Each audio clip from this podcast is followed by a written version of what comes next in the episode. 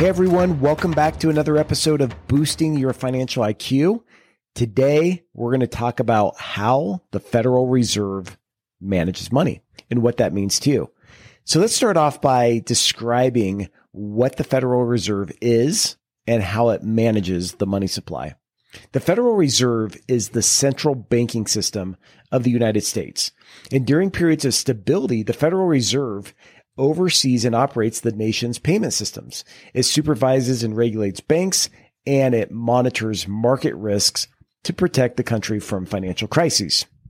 When the Federal Reserve detects risks or the country is in a financial crisis, like right now, the central bank steps in to alleviate panic and it provides this singular control center for monetary policy. In last week's episode, I talked about the deficit of the United States, and we are on track in 2021 to have a federal deficit of $3 trillion or more, which is crazy. It's a crazy amount of money. It's a ton of money. And how does that money work? How does it get in, into the system and what is it intended to do? That's what we're going to cover today in this episode. So the Federal Reserve, okay, they have ways to manage the money supply and to impact the economy. In fact, the Federal Reserve last week on Thursday made an announcement that it is going to hold rates at zero, zero percent, because there are considerable risks in the economy and they want the economy to continue to recover. So therefore, the Federal Reserve is going to hold interest rates at near zero with no rate hikes intended through 2023. So, what does that mean? What are the implications of this? And how is this going to impact the economy? Let's go through each of these. So, the Federal Reserve, they have three main tactics that they can follow in. So, the Federal Reserve has three main tactics that they can follow in order to manage our country's money supply and ultimately impact the economy. So let's go through each of these in, in, a little bit more detail. First, they can change the reserve ratio. So this is not very common, but the Federal Reserve, they ultimately determine how much of reserves a bank must hold on to compared to the loans that they're making. So therefore, they may say to a bank, Hey, for every dollar you lend out, you need to have X amount of dollars in cash reserves. And by changing the reserve ratio, banks are either going to lend more, right? If the ratio is lower, they can lend more because they can leverage their equity base a little bit better. However, if the reserve ratio increases and the Federal Reserve says, look, you have to have more cash on hand, then banks are going to be able to lend less. And when I was talking about debt cycles in my last episode, you know, I mentioned that the economy is driven on these transactions between individuals and institutions. And transactions are made up of money, cash, plus credit, and in exchange for goods, services, and financial assets.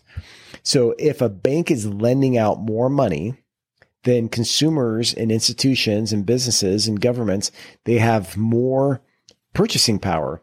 And this purchasing power ultimately stimulates the economy because 70% of our economy is driven by consumer spending. So that's one way the Federal Reserve can attempt to manage the money supply and ultimately impact the economy. But like I said, this technique is more uncommon. So let's move on to two other things that they could do that are more common. So the second thing they could do is they can change the discount rate. And this is the rate that the Federal Reserve charges commercial banks to borrow additional reserves. So as I described previously, the Federal Reserve, they determine a set amount of reserves that a bank must have at the end of the day. Now, banks that lack adequate reserves, they often borrow money from the Federal Reserve via this discount window for a set rate. And it's known as a discount rate. So with the announcement of last week from the Federal Reserve, they're planning to keep the discount rate between zero and 0.25%. So this is the federal funds rate that they're charging the bank. So what this means is that by lowering the discount rate, it expands the money supply. And the money supply, remember, is made up of real money and credit. And if banks are being charged less, then they're going to have a greater desire. They're going to be motivated to go out there and to make more loans. Okay. Because money is cheaper. And if they're sitting on money and they're trying to earn interest or return on money that's not being deployed out in the economy, the rate is going to be so low that they're not going to be able to earn much profit and stay in business. So therefore, they're almost cattle prodded into getting out there and lending money to individuals and businesses and governments and other institutions. So that's how changing the discount rate can manipulate the economy. Now, I have a little chart pulled up where I'm looking at the effective federal funds rate since 1954, just to give a little bit of context.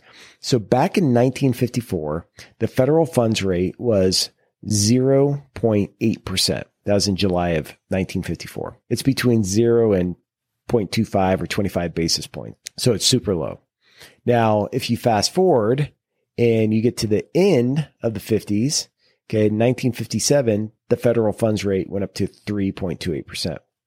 And then it dropped, okay, it dropped in 1958, okay, in 59, and it dropped to around 1%. And then it spiked back up in the 60s to about 3.4%.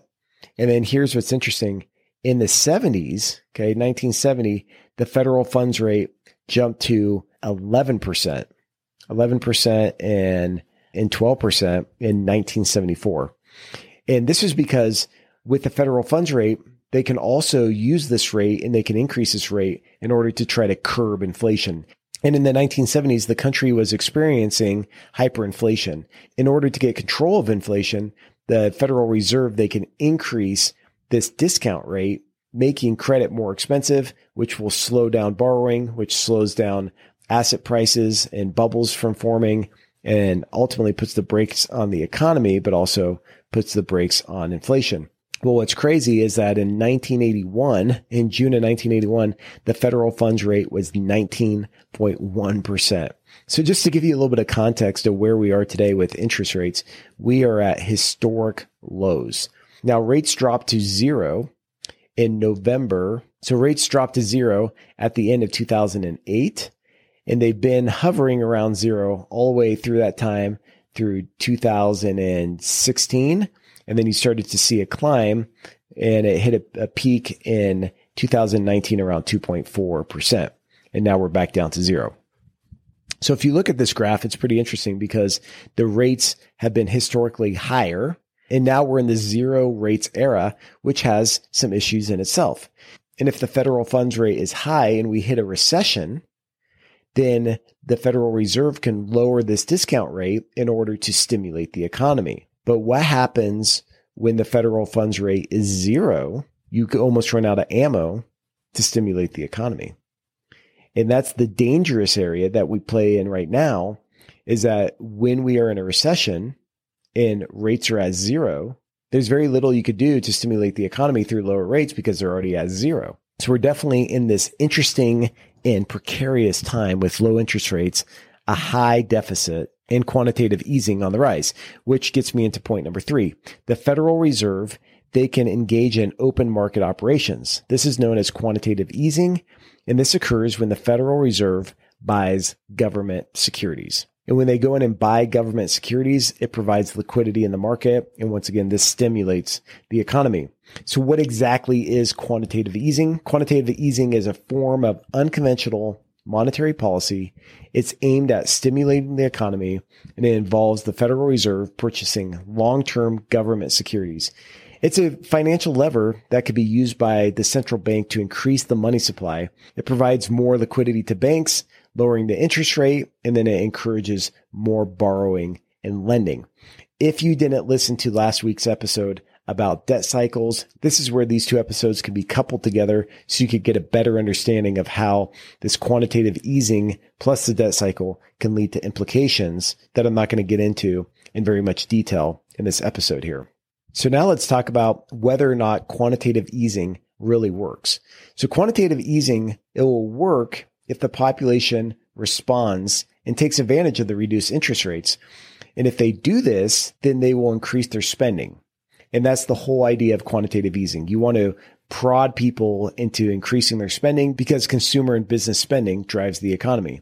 However, in the case that the population does not respond and deflation continues, other measures must be taken. Here's the crazy part.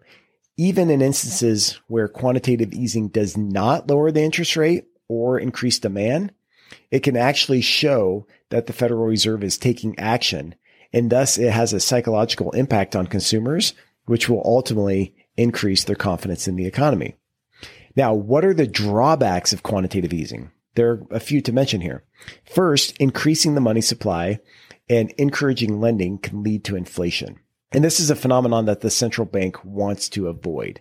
Second, while in the short term, interest rates will drop, with inflation comes price fluctuations, which can result in increased interest rates in the long term. Number three, when quantitative easing lowers interest rates, it creates anxiety among banks to hire new employees to meet demands and to find borrowers, which in turn can lead to banks overhiring and lending to people who shouldn't be eligible for loans. So in the long run, when the stimulation stops, banks and businesses may start contracting because now they need to pay back all this debt, all this lending that was occurring has to be paid back with principal and interest. And if incomes don't rise or productivity rises, which increases incomes, if this doesn't occur, people can't service their debt and therefore the bubble deflates and deleveraging occurs. All right. So let me wrap it up and summarize the implications of the actions that the Federal Reserve takes when it stimulates the economy. Because you may be sitting here reading about these things in the newspaper. You may see it in the media and understanding exactly what it means. Okay. Both for you in the short term and the long term is really, really important. So quantitative easing or any action taken by the Federal Reserve to stimulate the economy could be a good thing.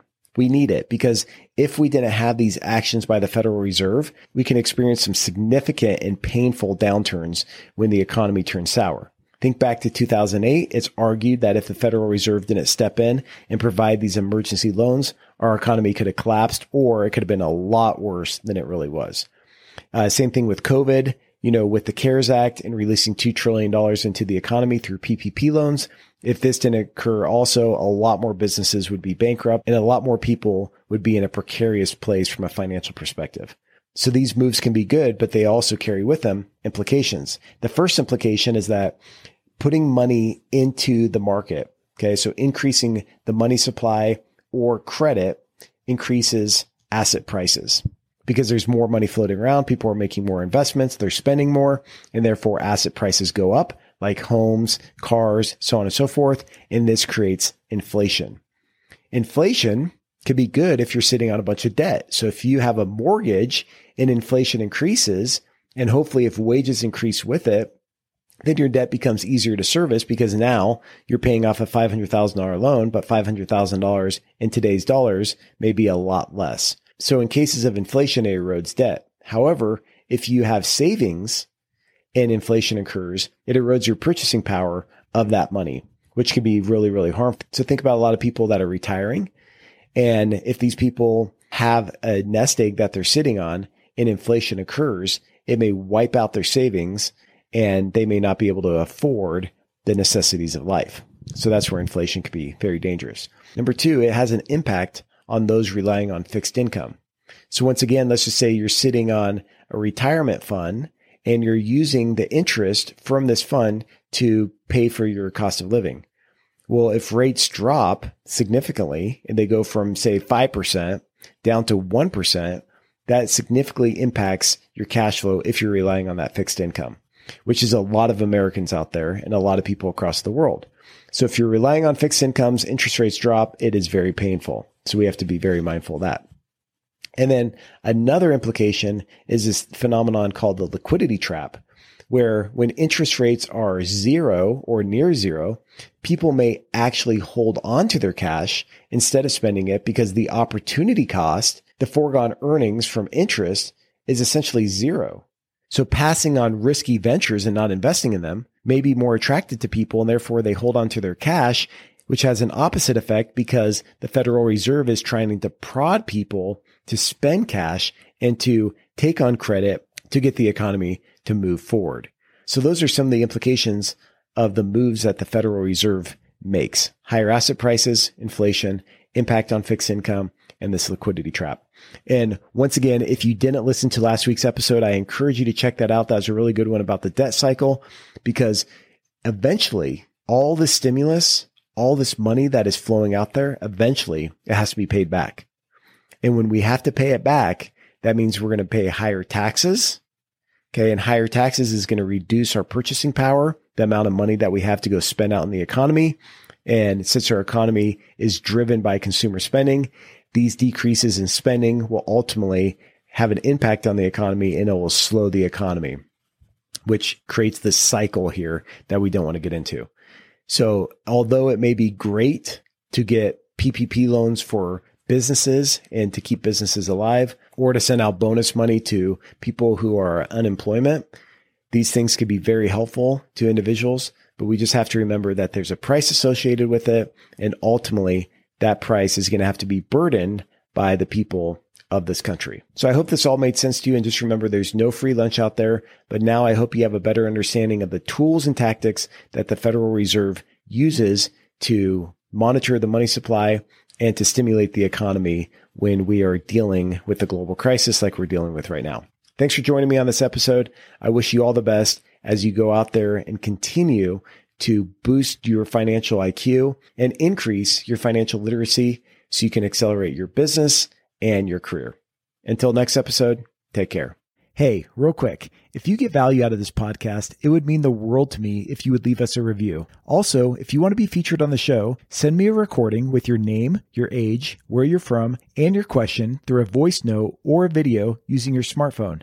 Then email me the file at hello at byfiq.com. BYFIQ stands for boosting your financial IQ. So once again, it's hello at byfiq.com. If selected, I'll give you a shout out and answer your question for you and the entire community. One last thing if you want access to additional resources that will help you fast track your path to financial freedom, visit byfiq.com or download our free app in the Apple or Google Play App Store today. Thanks again.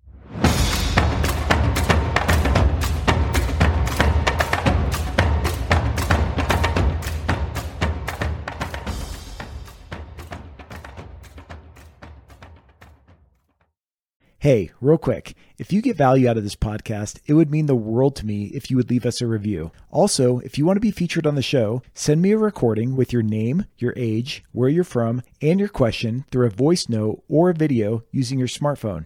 Then email me the file at hello at byfiq.com. BYFIQ stands for boosting your financial IQ. So once again, it's hello at byfiq.com. If selected, I'll give you a shout out and answer your question for you and the entire community. One last thing if you want access to additional resources that will help you fast track your path to financial freedom, visit byfiq.com or download our free app in the Apple or Google Play App Store today. Thanks again.